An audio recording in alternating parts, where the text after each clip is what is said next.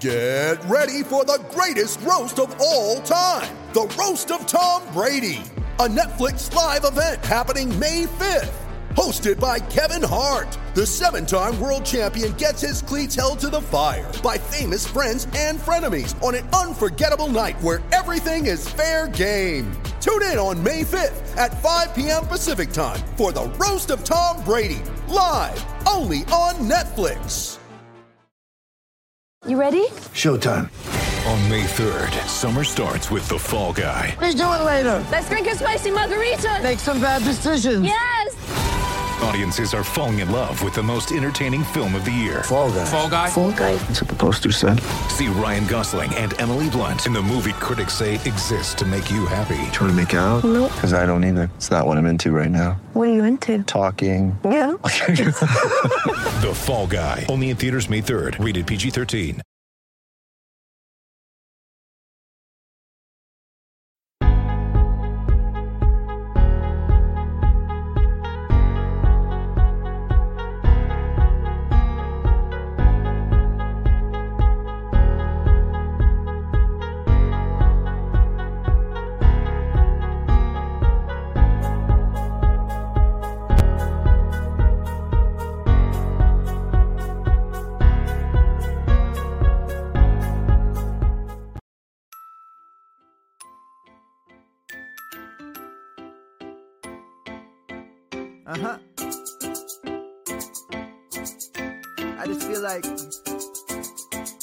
I've been around the block, ripping up fantasy stock, working around the clock.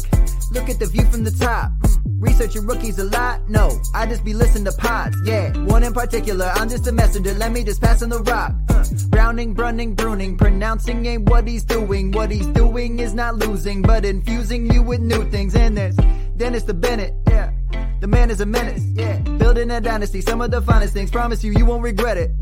Sly as a fox, cultured in pop. Give him his props. Here is a thought, here is a box, and you cannot compare them at all. So don't even try. Careful with the news, but when you use a take, I take up Tony Fire. I mean dire, because anyone else is a huge mistake. Whoa, fantasy round table, fantasy, fantasy round table, yeah. fantasy round table. Come take a look at the crown, baby. Hey, fantasy round table, fantasy, fantasy round table, fantasy round table. Come take a look at the crown, baby. Go.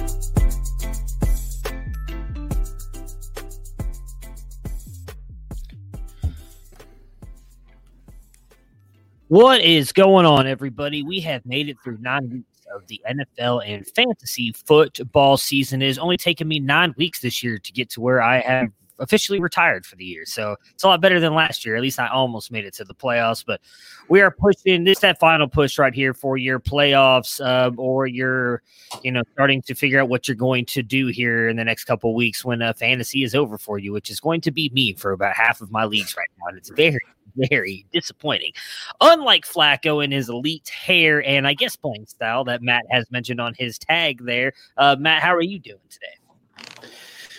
I'm doing okay. You know, I, I thought that game yesterday was we'd be lucky to see 20 points combined. Uh, and then I'm just out there watching Joe Flacco pretend like he's Joe Montana throwing the ball down the field to Breshad Perriman, who apparently exists. Uh, and even the even the Patriots had a passing offense, and I was like, well, that about figures. You know, if you would have told me going into the weekend that Saints Buccaneers would be a one sided blowout that wasn't worth your time, and Patriots Jets would be a shootout that came down to the last second, I would have told you you were high. Yeah, you know, like uh, we talked about yesterday. Obviously, I was hoping for a good game. It for the most part turned out to be that. I mean, it was it was a very watchable game. Uh, you know, it, it was actually kind of a lot of fun. Well, it'd be interesting to see if I well, I guess we'll just jump right in and, and, and talk about it. No point in, in delaying the inevitable here. Uh, Patriots do win 32 27. Cam Newton, 24 points. Burkhead, 15. Damien Harris, 7. Uh, Jakobi Meyers, 28. And Damiere Byrd, 11. My- Meyers had the huge game here, two in a row, and it seemed to be having good, or seems to have good chemistry with Newton. Uh, is he a good play for you moving forward?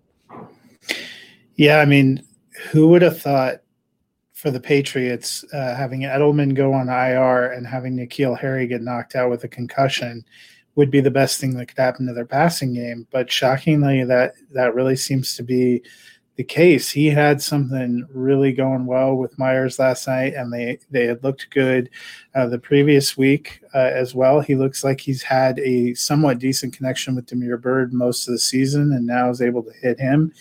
And I would say going forward, even you know, when Harry gets cleared to come back, we don't know exactly what the timetable for Edelman will be if he comes back.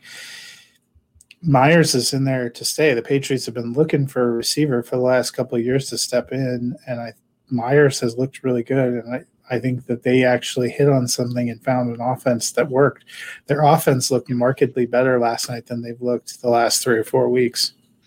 Yeah, um, you know, it was it's he was a guy who who came on a little bit last year as well. I mean, I, I don't want to throw shade here, but I feel like it's the best way to make my point.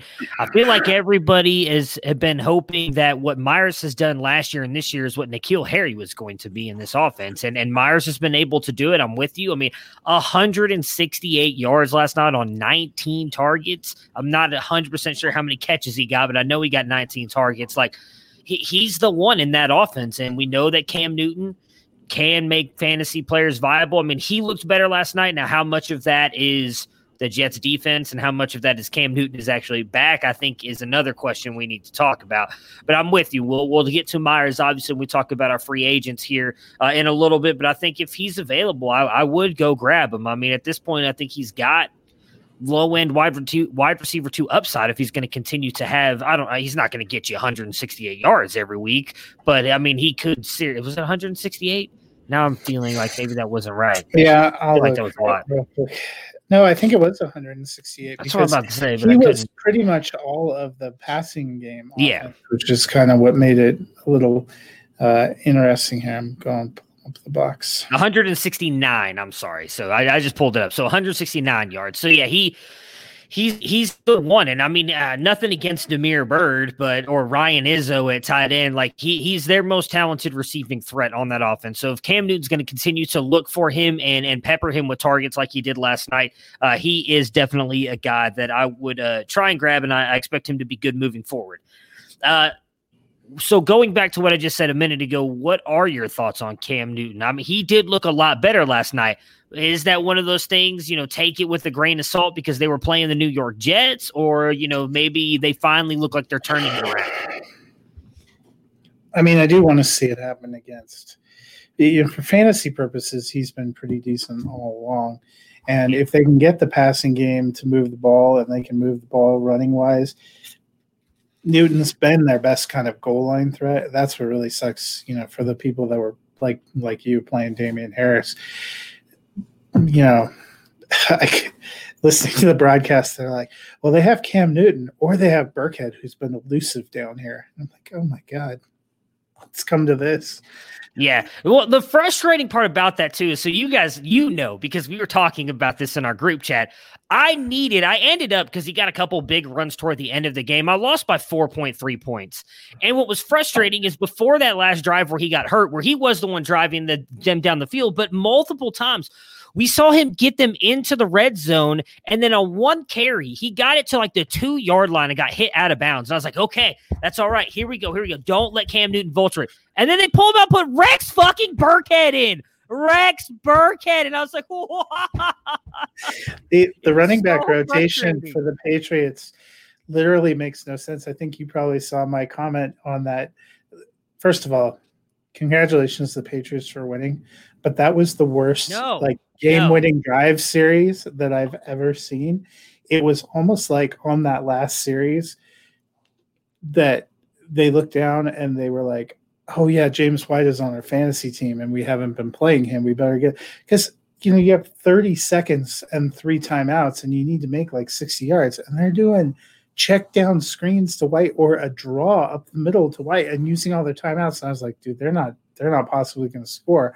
Meyers bails them out, but I, I, was I couldn't believe what I what I was watching. But it's also been confounding to me that White has been a really steady, great back for a number of years for them, and he almost is the odd man out right now. They were using Harris to run it's almost like they they decide, well, Sony Michel's out, we'll take James White out too, and it's almost like Burkhead slid into the James White role, and Uh, Harris is doing what Sony Michel was doing, kind of carrying the first couple of downs, bringing them down the field. But the rotations have just been really off, and it makes it tough to project who you're who you're going to use and who you're going to play. Yeah, I mean it like I said yesterday, I mean, I, I, was obviously hoping. I didn't think that there was a chance that he could get me the 11 points I needed because the biggest thing with Harris is, is he actually has been fairly steady when you look at it and getting you like 70 to 80 rushing yards. He's not going to come through for you in a way you need him unless he scores. And that's obviously what we saw yesterday. Like, we need, I needed him to score. I'm sure most people who were playing him needed him to get that touchdown. And it just seemed every time they got down there, it was he, Burkhead coming in. And, and, and you also, like you mentioned, Cam Newton is also their big goal line back in a way as, as Josh Allen kind of is in Buffalo. So that also kind of caps his upside as well. Well, and he's just getting zero passing game work. Yeah. Uh, to me, you know, I think that's, we've seen that before for running backs nowadays in PPR. If you're getting zero passing down work, if you're not the goal line back, it's going to be hard for you to be anything more than kind of a nominal flex. Yeah. Yeah. It, um, well, yeah. I mean, that's what he was pretty much for me yesterday because, you know, Zeke is horrible. So, and I, he technically, I guess, I believe, outscored Zeke. I don't even know. I guess. No, I, I think Zeke ended up with eight uh, eight point nine points in PPR, and he would have been seven point one because he had. Yeah, he scored him by 0.8 points in this league that I'm looking at here. Zeke did so. Still would have lost. I mean, there's no way I was going to win this week, which I guess in a way makes the loss feel a little bit better because you know it's not like I did a couple weeks ago where I I had Giovanni Bernard and I did not put him in because I thought I was trading him and I forgot to move back into my starting lineup and I lost by three points with Bernard scoring one on my bench. That's when that really bothers me. It makes me want to, as I put right there, retiring which I really feel like I should retire from fantasy football. Um, for the Jets side here, Joe Flacco, 20 points in this one. Frank Gore, seven. La'Mical Perine five. Breshad Perriman finally has his game here, 27 points. Denzel Mims, 10. And Jamison Crowder, 10 points as well. The Jets offense moved the ball well at times. Is Joe Flacco a better option at quarterback at this point than Sam Darnold?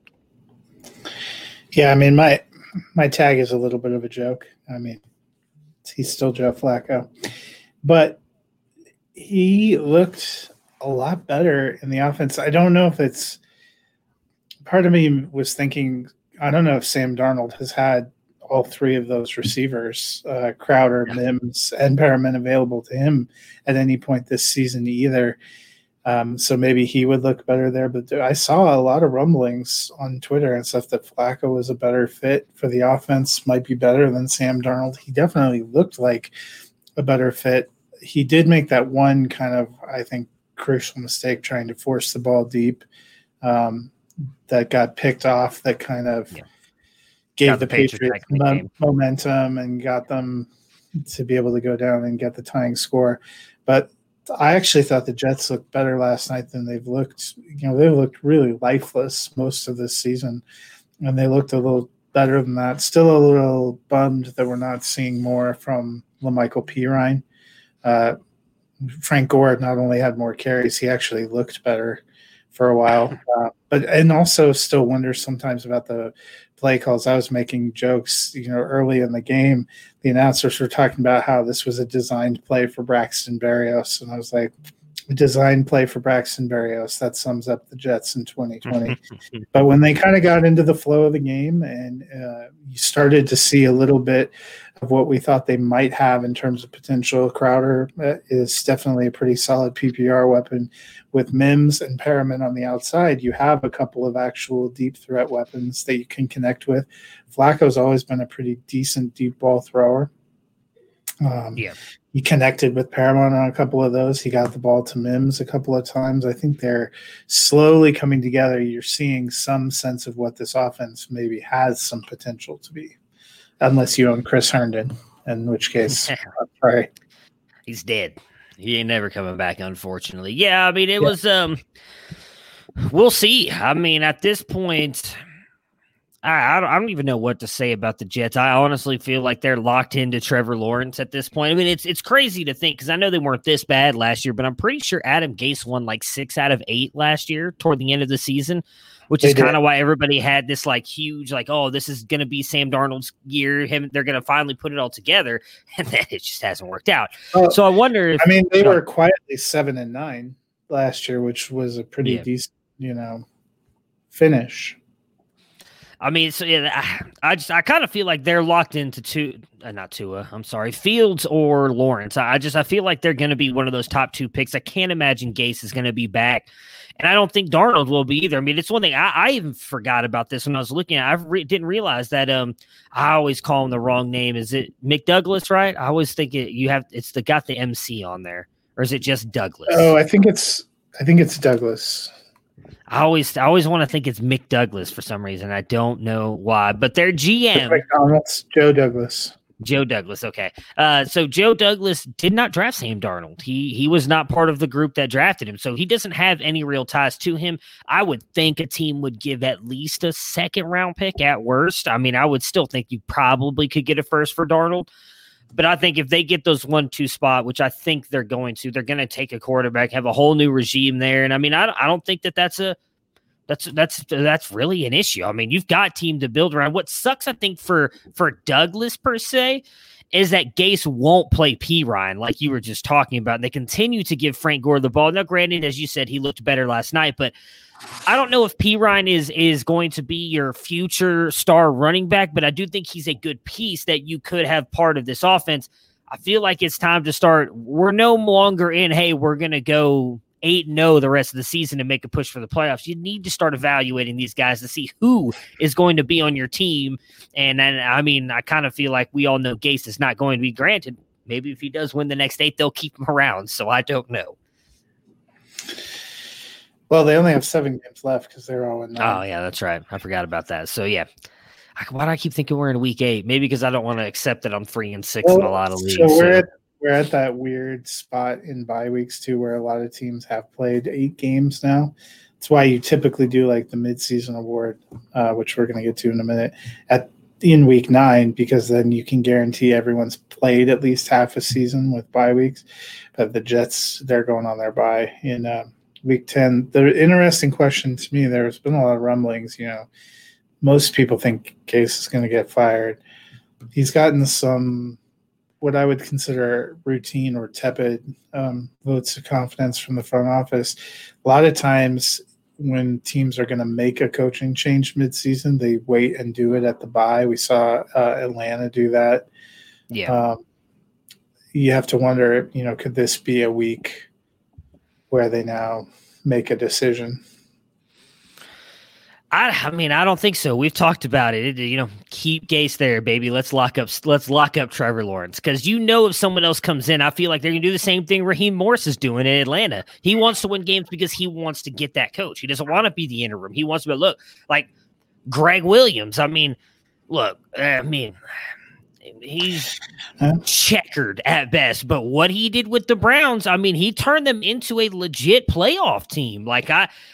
I, I would not if I think if they fired him, if they fired Gase after whatever this week, you're like, hey, because Gregg Williams is probably, in my opinion, the guy you're going to go with. I'm pretty sure he's the most tenured guy on that staff.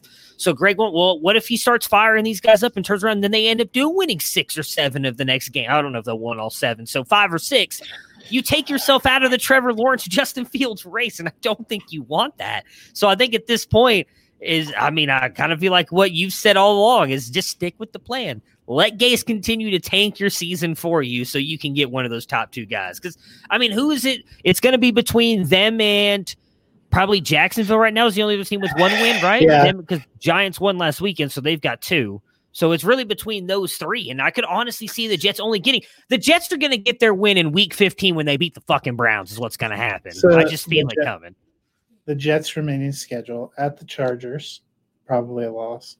Home for the Dolphins, home for the Raiders, at the Seahawks, at the Rams, home for the Browns, at the Patriots. Yeah. So weeks week 16. There's your win. You guys will beat the Browns and knock us really out of any shot at getting a wild card spot. I can already feel it. It's coming. It's just after losing to Las Vegas, this is this is it. Especially with the way they're. Yeah, I don't even want to get into that. I'm I'm I'm off the Browns. I'm off the Browns playoff train at the moment. So, uh yeah, it's you know I wouldn't be surprised if they do it, but at this point, I think you just keep it going. I mean, he's I hate to put it this way, but he's doing bad enough to get you pros- at least Trevor Lawrence or Justin Fields. Why not just keep it going and get yourself Trevor Lawrence or Justin Fields? All right, mid-season awards. As you just mentioned, it's kind of the mid-season uh, for all the teams here. So I'll let you kick it off first. Who is your? Let's let's start from. Let's let's save the MVPs for last. So rookie of the year. I kind of feel like this is the no-brainer here, but other people Yeah. may not agree with us. But we both agreed. Who is your rookie of the year? So, I mean, I think you can make a case for um, a couple of players. You know, we've seen some of the rookie wide receivers have done pretty well. James Robinson, obviously, having uh, potentially running back one season for the Jaguars kind of quietly. Joe Burrow has looked good. He was a, a picket early in the season, but I went with Justin Herbert. Um, you know, guy we didn't expect to start so early in the season ends up coming in thanks to uh, the world's worst uh, medical malpractice on Tyrod Taylor uh, in week two and just hasn't come out. He hasn't gotten wins, but I don't know that's really a, a function of him. Uh, when you look at his numbers 2,146 yards, 17 touchdown passes, five interceptions in the seven games that he started. 166 rushing yards, two touchdowns, has only had three fumbles. So you're talking about a guy who's produced 19 touchdowns and only eight turnovers. Uh, really has given this team a lot of life. Um, and they've played through a lot of injuries. They've gotten almost nothing in terms of running back production in several of those games, and he's still been able to go. He's had Mike Williams out. He's had Keenan Allen out. He's using Donald Parham. He's using Jalen Guyton. He's using people off the street. He's getting it done. He has looked calm, cool, and collected. Um, and he has looked like the real deal to me. Yeah, he has been phenomenal. Obviously, I feel like I talk about him every week. He's he's my guy. I've loved Justin Herbert for two years. I I said last year or not, like last season, uh, if he had come out, I would actually I would still have taken Kyler Murray over him, but he would have been my easy two. Uh, and, and this year he was my two behind Burrow as well. Like I, I loved Herbert. I think he's been phenomenal. You know, I, I was I was making my case every week during the offseason that he should be starting by week four when they go 0 and 4. And I'm with you. I I never believe that wins are a QB stat. That's why I hate when people bring up like how many games Tom Brady has won or how many Super Bowls he's won. Like that's a that's a team stat. That is not a quarterback stat. We've seen some great quarterbacks. I mean, everybody wants to everybody talks about how Dan Marino is one of the best quarterbacks to ever play the game, and he was never able to win a Super Bowl. It's not because of Dan Marino. Dan Marino was fantastic through almost his entire career, but sometimes you need those weapons around you. I do agree with part of an argument that if your quarterback is elite, they raise the level around you. And we and I would say it's fair to say we've seen that with Justin Herbert with the Chargers. Like we saw what Keenan Allen was with Tyrod. Granted, it was just one game, but we also saw what Keenan Allen was last year with Philip Rivers, and he wasn't quite the guy that we we thought he was. Justin Herbert has revived the Keenan Allen as a wide receiver one train. We've seen him make guys like Jalen Guyton all of a sudden, all of a sudden possible worthy plays sometimes in fantasy because of what he can do. And he was someone I'm going to be honest, I had never even heard of until he caught a touchdown pass from Justin Herbert. No idea who the kid was. So he he's been phenomenal. I think it's I think you could, for me, there's only one other argument you could make. I agree. Some of the wide receivers have been good. James Robinson, who's who's one of my picks for something later, uh, has been phenomenal, undrafted kid. Uh, but for me, the only other argument you can make is Burrow for what he's doing, and I, and I think Herbert has surpassed him because while Burrow has been fantastic, like we talked we were on the the Debbie Delight show this offseason talking about rookie of the years and, and mine was Brandon Aiyuk. I thought I was trying to go a little bit outside the box and he he's been phenomenal, but uh, none of us thought Herbert was going to start as much as he has been. Herbert's going to be the one who breaks Baker's rookie touchdown record. It's not going to be Burrow. And none of us were talking about it. Nobody's still talking about that, but he's 10 away right now with seven games left. He's averaging three touchdowns a game, over 300 yards a game. Like, he's going to break it, in my opinion. And I could not be happier. I didn't want Burrow to do it. I like Burrow, but he was in Cincinnati. I want the Cincy Kitties to get anything. But if Justin Herbert's the one who does it, I'd be thrilled. So, yeah, he, he's my rookie of the year as well. I mean, The only way I see Burrow passing him is if Burrow just goes on a huge run here the second half of the season. Because while Burrow's putting up stats, he's also struggled a lot more, in my opinion, than Herbert has. We have yet to see that bad. Like this week is what people have been saying is Herbert's bad game, and he still was phenomenal. Like we have not seen a really bad game out of him like we have out of Burrow. Yeah, I mean, I think he's been really good. I'm, I'm with you. He's got a good chance of breaking that record. Yeah. Uh, all right. So, coach of the year. I'm torn on this one. I cannot pick one. I love your pick, but I, I feel I wanted to go a little bit different. So, give us yours. Yours first.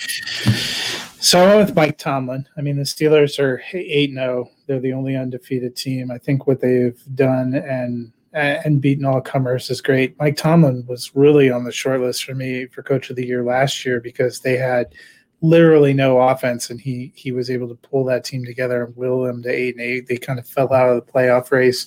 Thought that took him out of it, but you know he's just been such a calm and steady presence when he's been there. Um, you know, and you can never count the Steelers out. He's obviously got his work cut out for him again this week. If you know, it's possible Ben's out because he's on the COVID protocol, but I've just been impressed with the way that they've handled all these games. You know, I thought Tennessee was going to hold them up, and they went in there and just throttled Tennessee. I thought Baltimore was going to be a challenge. They seemed to handle Baltimore pretty easily.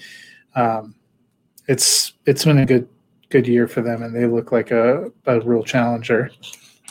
Yeah, I mean, for all the uh, Pittsburgh Squealers uh, slant and or not slant uh, uh, shade that I throw on this podcast, uh, I will never say a bad thing about Mike Tomlin. Outside of him trying to trip a Baltimore Ravens player on a, and a kickoff return or punt return, whatever that was a couple years ago, uh, Mike Tomlin is one of the best coaches in in football. I would say he's just a notch below Bill Belichick, um, and that's just because he doesn't have as many Super Bowls, but. Mike Tomlin is an absolute genius. He's a coach that if Pittsburgh was ever to be dumb enough to fire him, I would hope Cleveland would fire whoever they had and picked him up. Like I love Mike Tomlin. Uh, and he's been phenomenal this year. My my only argument against, or why I didn't go with him, I guess not an argument against, why I didn't go with him was we already knew Pittsburgh had a good team around him, and we kind of felt like the reason they didn't even make the playoffs last year was because they didn't have Big Ben. Because they were a good team with Mason Rudolph and Duck Hodges at quarterback last It year. might have So- to be a good team with Mason Rudolph again. that is very true. So yeah, I mean, for me, that that showed last year, and I th- I'm, I know I was with you. I, I know we talked about that a lot last year. That we both thought Mike Tomlin should have been coach of the year for what he did. I mean, he almost had him in the playoffs with Mason Rudolph and Duck Hodges. So I'm with you. So I, I decided to go a little bit different way, and I was torn between two guys, and it's more because they were two teams that while we as in like me you and i think den i know dennis was on the browns and so were you. No one was on the cardinals. I was. There was a lot of people who thought they might be a trendy team but i don't think anybody thought they were going to be as good as they have been. Now this last week's loss kind of uh, has hurt them a little bit i think in that but for me i have it as a tie between stefanski and kingsbury right now for what they've been able to do with those teams and, and they put them in playoff contention. You know i, I would lean stefanski a little bit of bias and homerism, but at the same time, the Browns haven't made the playoffs in almost 20 years now. So if he's able to take that team and make them a playoff team, I honestly think he deserves at least consideration. Even if he doesn't win it, he should be considered in that top group because nobody's talking about this. We talk, or I should say, we talked about it all offseason that we did not think teams that had new head coaches new offensive coordinators, new defensive coordinators, and all this stuff were going to be very good because of the no practices, no off season, everything done Zoom. And then the Browns are sitting at five and three and in a playoff spot right now with all of that, with a whole like new everything. It wasn't just a, a new coach. I mean, new everything. And they've been able to make this work where Arizona at least was in this offense last year. Now, yeah, they added Nuk Hopkins, but they still had the exact same offense and everything. The Browns redid everything this year and they're sitting at five and three and have a realistic shot of making the playoffs. So I think for me, Stefanski at least needs to be in the conversation. Will he win it? If Mike Tomlin ends up going 14 and 2, probably not. I, I don't think that they go undefeated. Uh, but I could honestly only see them. I looked at their schedule they're only going to lose one game, and it's going to be in week 17 to the Browns, so the Browns can make the playoffs. That's right. I'm flip flopping. I just said I'm out. I'm back in. I uh, no. I, I honestly think they probably only lose one, maybe two games. So the way your, the way your fantasy year is going, the Colts are going to somehow win the AFC South, and Frank Reich's going to be coach of the year. Uh, no, uh, you know what? Probably, and you know what? Somehow the the the, the Lions will turn it around, and Matt Patricia's going to get extended, and Hey, that would have worked for me because preseason pick Yeah, for coach of the year. That looks It's really gonna- grim. it's going to make me trade all of my Jonathan Taylor and D'Andre Swift shares in a heartbeat if if both of those things happen. All right, let's go MVPs. Let's go NFL MVP first, and then we'll say fantasy MVP for last. Who is your NFL MVP? So you can make a case for, I think, a lot of, uh, or a, handful of guys here. Russell Wilson is probably the one that has stood out the most. You know, Josh Allen uh, was sort of making uh, a run at it. He cooled a little bit, had a big week last week, might have- have gotten back in there. I saw the guy uh, you have listed. I'm not going to name check that, but that's not a bad one. Patrick Mahomes, almost perennially. Um, I'm going with Alvin Kamara. Uh, prior to the season, um, I said, and um, I believe it was Dennis who laughed the hardest, uh, that Kamara was going to have a 1,000 1,000 season. Through eight games, he has 471 yards rushing, five touchdowns. He has 60 receptions, 565 yards receiving, and three touchdowns. So he looks like he's he's got a, a decent track. If you think about New Orleans had a pretty epic game on Sunday night, but they have actually had a pretty quietly decent season. They're now six and two, and they've done it almost entirely without Michael Thomas and with at times us wondering about Drew Brees and that passing offense. Kamara has been the reliable rock that has kind of willed them to victory at times. And I, you know, non quarterbacks often don't get the kind of recognition in this category, but to me, you know, you could make a case from as NFL MVP. You could make a case from his fantasy MVP. He's been one of the few first consensus first round picks who's actually given you what you expected. But I just I love the guy. I think he plays with a lot of heart, and what he's done has been impressive. No, I, I love that pick, and I would hope if there's three guys that I want to see win it, it's him, my guy, and then Russell Wilson because you know I've talked about it with Russell Wilson. He's you know we talked about it earlier in the year. He's the guy who's never received a first place vote, and and for what he's doing this year, like he, he's the guy that I'm honestly kind of hoping wins it. But I'm going to stick with the guy I picked earlier in the year, and that's Kyler Murray. I mean, I, I talked about it then. I felt like the trend lately has been that second year quarterback who takes the step up ends up winning it. Doing? Um, and and He's that's what he's doing. Kyler Murray train.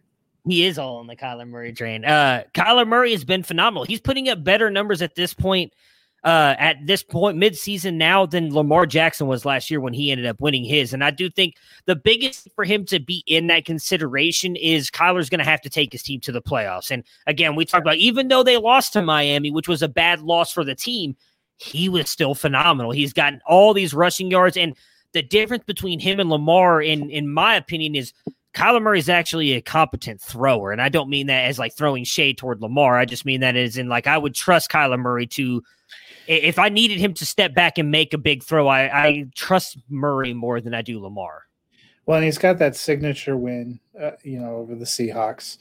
Um, that if they can get into the Yeah. playoffs, if they can make a run, you know, kind of, I think those worst to first stories often um, capture MVP voters too. Um, Yeah. So definitely a guy you can make a case that it's it's actually been kind of a fun year seeing some of these different players step up and really tote the water the first eight games, and hopefully that continues. Yeah, yeah, I'll be. It'll be fun to watch him move down the stretch because I think it's really as weird as this is going to sound with with what we expected from now. Again, I had the entire NFC West making the playoffs, so I, I now I don't think San Francisco's now. That's going to be the one that I missed on. They're they're unfortunately with the injuries and everything. I think are kind of done. Uh, but it's going to be fun to see them and Seattle battle it out because had Seattle won against Buffalo, I think they'd have a better stranglehold on this division. But that loss right there hurts them as well. So what's going on? I, I always feel bad when I get a Matthew. I want to call you Matt, but I know some Matthews don't like that. So, but what's going on, man? Thanks for jumping on here. Uh, all right, so the fantasy MVP, I, I went a little bit different than you did. I think on this. I tried to go most bang for my buck. Uh, so I'll, I'll go first, and I went James Robinson.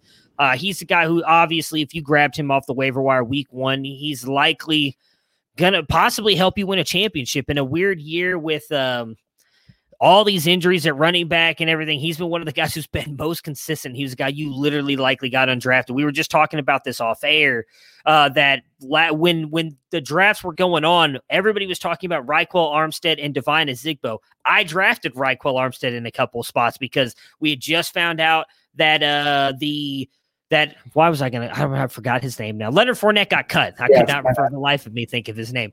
Leonard Fournette ended up getting cut, and so everybody was thinking Armstead, Ozigbo, and then it's James Robinson who comes out, and maybe he never does that if Armstead unfortunately doesn't get sick with COVID and everything, uh, but he has, and he's made the best of a chance, and I think has has made his way into a second contract as well here with the Jags. So he he was my pick. What about you? And then Matt and Emerson, we will answer your questions once uh, Matt gives his uh, MVP really quick.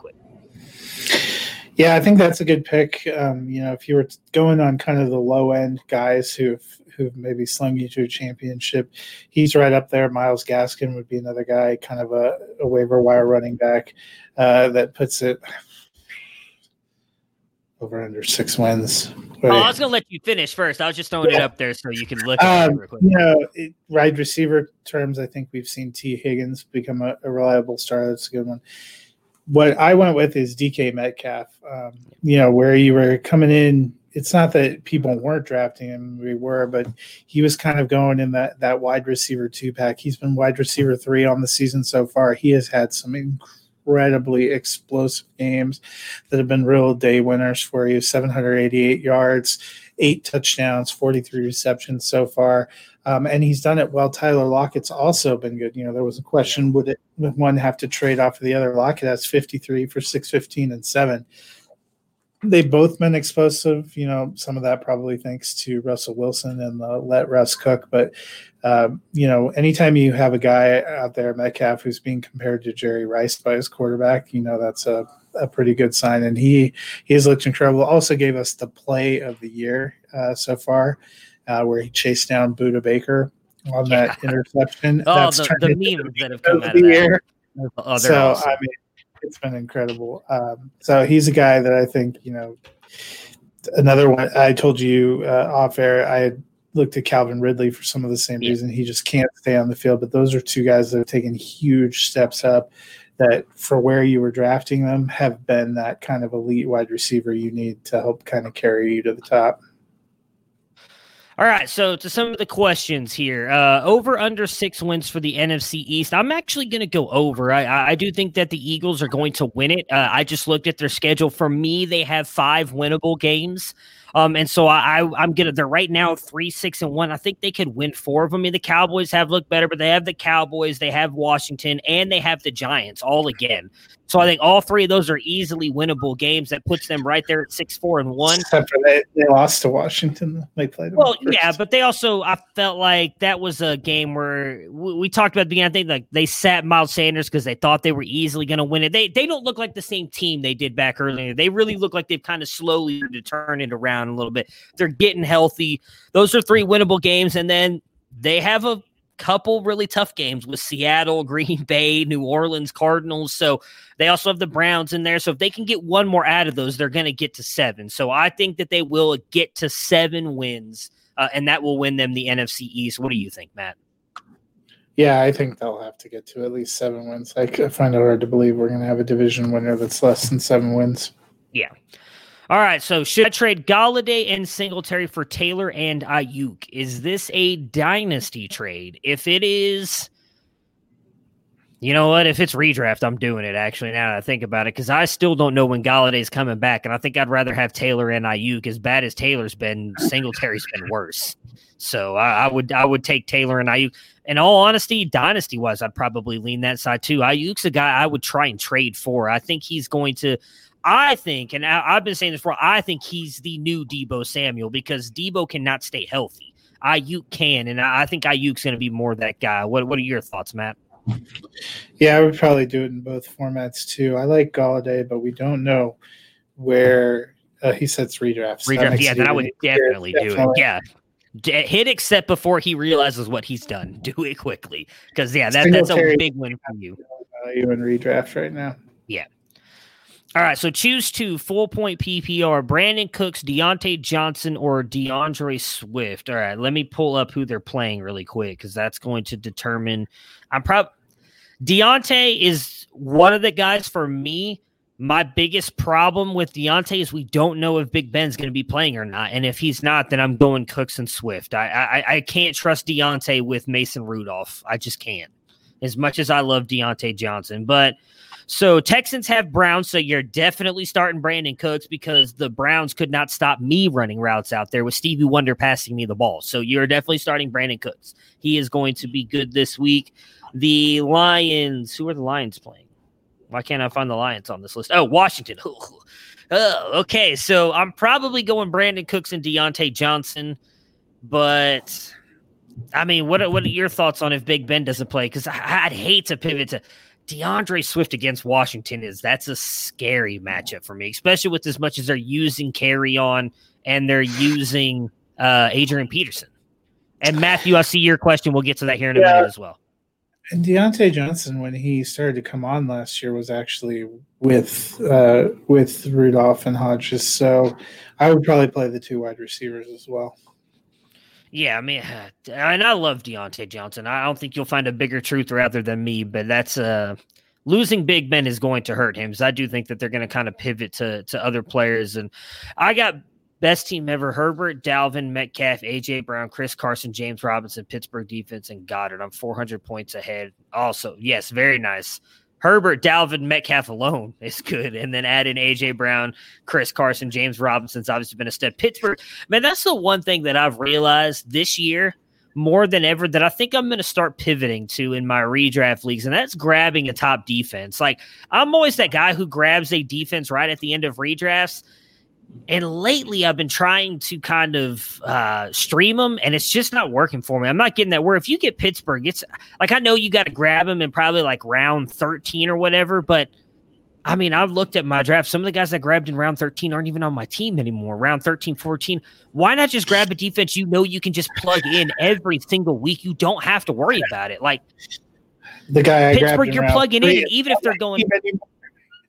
Well, that's true too. Yeah, I mean, fuck yeah, that's that's been ridiculous. But yeah, I, I I think that's the one thing I've learned is that I think defenses, if you get one of those top five that you can just plug in every week and just be like, you know what, I'm like, I don't have to worry about it. Even if they're going up against Seattle's offense this year, they're going to get me points. Like just plugging in and forget it instead of having a stream like.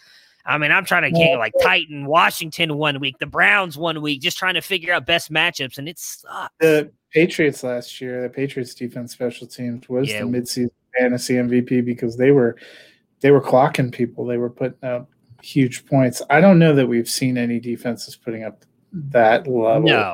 this year, but there is a big gulf between that and the people that it feels like you need people that are good enough that even in bad matchups they're going to get you two or three points. What you don't want is the defense that's going to give you negative three points. You'd be better off not even playing yep. than to suck points off. Yeah, so like for me, the ones that I look at, um, which is weird too, because I just I'm pulling up the the team rankings, but like going into the season for me, it would have been like Baltimore, Pittsburgh, Indianapolis. Now, Seattle would have been up there, and we've realized now quickly that Seattle's not one of those. Uh, but like Kansas City is always up there. You know, the interesting ones for me right now is is Miami and New York are sitting up there, which is kind of surprising. Miami we've seen has been good, and I'm sure some of that may have come from the huge outing they had last week with the multiple turnovers and touchdowns. Uh, but New York, like this is one things I've talked about uh, all season when you guys joke on Friday that New York Giants don't have a good defense. They do have a good defense. Their their defense is actually stopping people and getting turnovers. The problem is Daniel Jones keeps giving them the ball like the 30 yard line, and so they're able to put up points. But the Giants defense is actually sitting at number six right now. Oh, Tampa Bay. Tampa Bay was a team I know we talked about coming into the year was going to have a good defense. They've been up there as well. Now, obviously this last Sunday wasn't a great performance if you started. Which did you see the the Dynasty Nerds retweet of that one dude's lineup? No. Oh, all Cowboys? No, no. He started like an, a legit team. His team scored 12 points. 12 points. I wish I, I wish I, I'll have it for Thursday. I'll go back and find it. But there was a couple of dynasty league teams where I was not trying to win uh, because yeah. I was trying to get a better draft pick, and I did win. And there were a couple of teams where I set a good lineup because I was trying to win for a playoff position and I got smoked. So that has been fantasy in 2020. Yeah. That's the one thing that's keeping me sane is like, you know what? It's just, it's been a weird year. Cause like I went, that one that I was complaining about with Damien Harris last night, like I'm sixth in points. So technically I should be a playoff team, right? The guy who's in first place is third to last. He's only scored 800 points on the entire season, but he's just managed every week to pull out that one win. And then I went and looked at points against. 1500 points against my team. The next closest is 1100 and I was like this is why fantasy football is complete bullshit and I hate it. And that that Burkhead touchdown hurt you and me both because in one of the teams know. where I was not trying to win, Burkhead's massive performance gave me a five point win. And I'm like, what the f? I started him. What? I, sh- I should have just played James Robinson, I guess. I was I was all for Damien Harris getting that touchdown. I would be sitting at 4 and 5 right now feeling much better because 3 and 6 is not where I want to be sitting right now in that league. All right, one more full point PPR. Choose one: Swift, Melvin, Gordon, Fournette, or Marvin Jones. Man, I'm gonna be honest with you, Trey. None of those are great options. Um, And Fournette's playing Carolina, so yeah, Fournette Ten- probably. potentially, although uh, Kansas City couldn't run against Carolina, so that gave me a moment of pause. Well, that's just I would because Tyreek Hill is putting up 30 effing points against me. That's why. Probably doing Swift and Fournette and just hoping for the best. Yeah, I mean, for me right now, those would be the only two that I'm leaning toward. I'd probably go Fournette more because, as we just mentioned, with Swift going up against Washington and being in that timeshare, I mean, Washington's good against the run, and and that would be my biggest worry. I don't, I don't think they're going to be necessary. Well, I guess they could be competitive because who knows what's going to happen with Washington. But yeah, I know Damien got a chest injury. I'm not mad about the chest injury. I'm mad that he got the ball down to like the two yard line multiple times last night, and then they pulled him out for Rex effing Burkhead. That that's what I'm upset about because I just needed a touchdown and I win, and and um that's all. Yeah, I know. Hey Trey, I feel you. I feel you. Again, um, you know, I'm supposed to be, you know, I guess you would consider an analyst doing this, and and I've got a lot of teams right now staring up at three and six seasons and wondering what's wrong with my life and why I'm still doing this. So I feel you, buddy. It's been a rough year for a lot of people, unfortunately. All right, let's talk waiver wire, guys, and we'll get out of here. There's really not a lot, uh, but I tried to find as much as possible here. So for QB. Um, the two lowest ones, we try to go guys that are rostered under 50% that I think are intriguing for me, Tua and Cousins. Uh, you know, Cousins, especially with what Dalvin Cook is doing uh, in the receiving game, is really helping put his numbers up as well. So those are the two guys for me. Cousins, 30%, Tua, 25%. And then Jared Goff, I saw was dropped in a couple redraft leagues that I'm in. He's still rostered at 58%. Uh, he's got the guy that I would, if he's available, I'd grab him. We've got two Yeah. big names in in Mahomes and Matt Ryan that are on byes this week. Uh, so those are the guys I'm looking at to replace him. Uh, he won me the game. I went against him and won by one. Uh, Damien Harris did. That's good, man. I'm happy for you. You know, if my team suffer, at least someone else gets a win, right? That that's what matters. Uh, but four and six, so I'm playing on. Hey, yeah, eh, you don't don't quit. I, I kid when I say I'm retiring. If you you know, if if you're sitting there like us with bad teams, you just you got to keep playing it out. You know, you'll, you'll have better years. It's just been unfortunately two bad years in a row for me in this one league that I Some, really. some years you're. Mike Tomlin, some years you're Adam Gase. Yeah, yeah. Well, I've been Adam Gase for two years, and I'm expecting my fantasy GM to fire me this year as well. So it's it's not been pretty. But what about those Uh, quarterbacks for you? I'm with you. Goff should be rostered, I think, everywhere. Um, he's not had the heights he had in some seasons, but still up there. If I'm looking between the other two, I'm actually taking a shot on Tua. Um, you know, question was about his mobility. He looks like he's running pretty well. He looks like he's settling into that offense. I was impressed with what he did last week. Yeah, if I had to go, obviously Goff first, then Tua Cousins for me as well. Running backs. Uh, so Duke Johnson, again, this is all dependent on David Johnson being ruled out. As far as I've seen, he's not been ruled out, but they haven't said he's going to play yet. Again, Cleveland is still a upper tier defense. I believe there's 10 against the run, so you're probably not looking at much, but I guess you could go with the revenge game narrative as he was traded away from Cleveland. Uh, let's see. He is sitting at 17% rostered. JD McKissic at 26. And then an interesting one for me. A lot of people dropped him, and I don't know if he can have that coming off the bye week surge like we kind of saw from Dobbins, although Baltimore then just stopped giving him the ball too. Uh, but Cam Akers is only sitting at 30% roster. What are your thoughts on those three? Um, if we don't find out that D- David Johnson is out, the only one I'm interested in is McKissic, and he would be my highest pick no matter what. Um, he's got some good uh, receiving game work.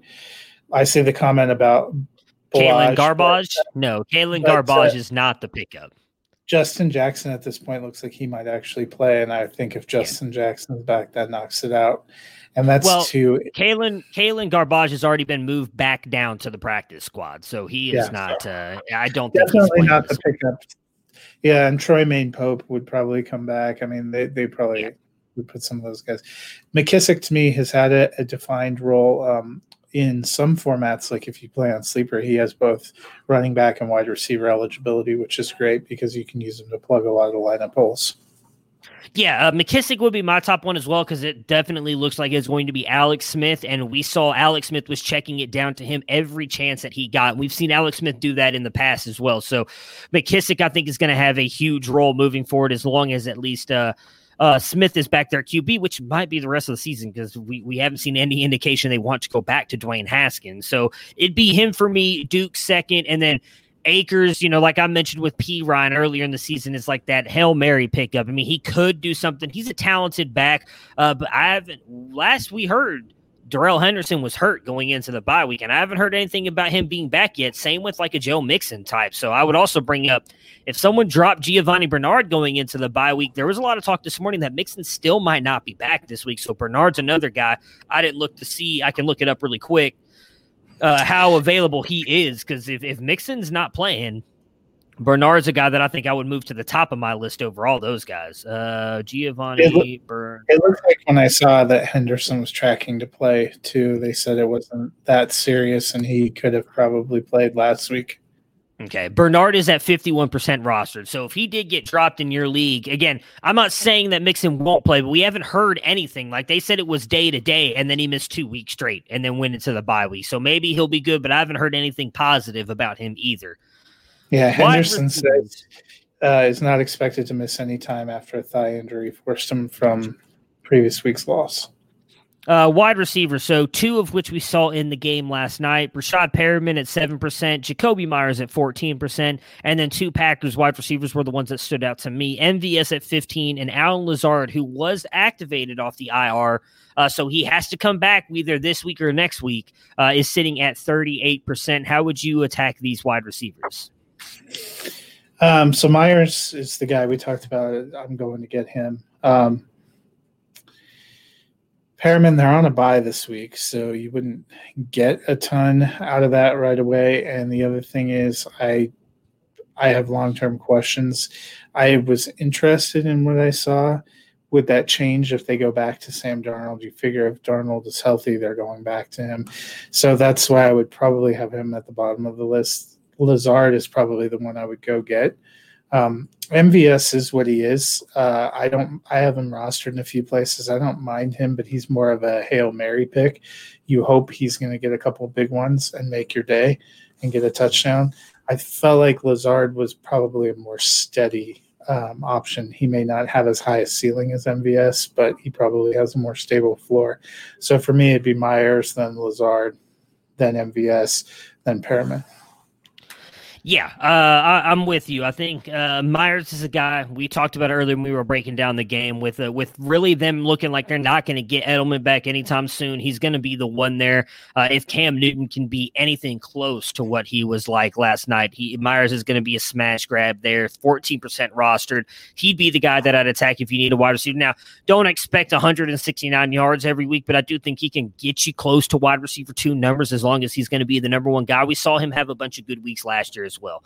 Uh, and then tight end, there was really only one name that stood out to me, and that was Irv Smith Jr. He's rostered in seven percent of leagues.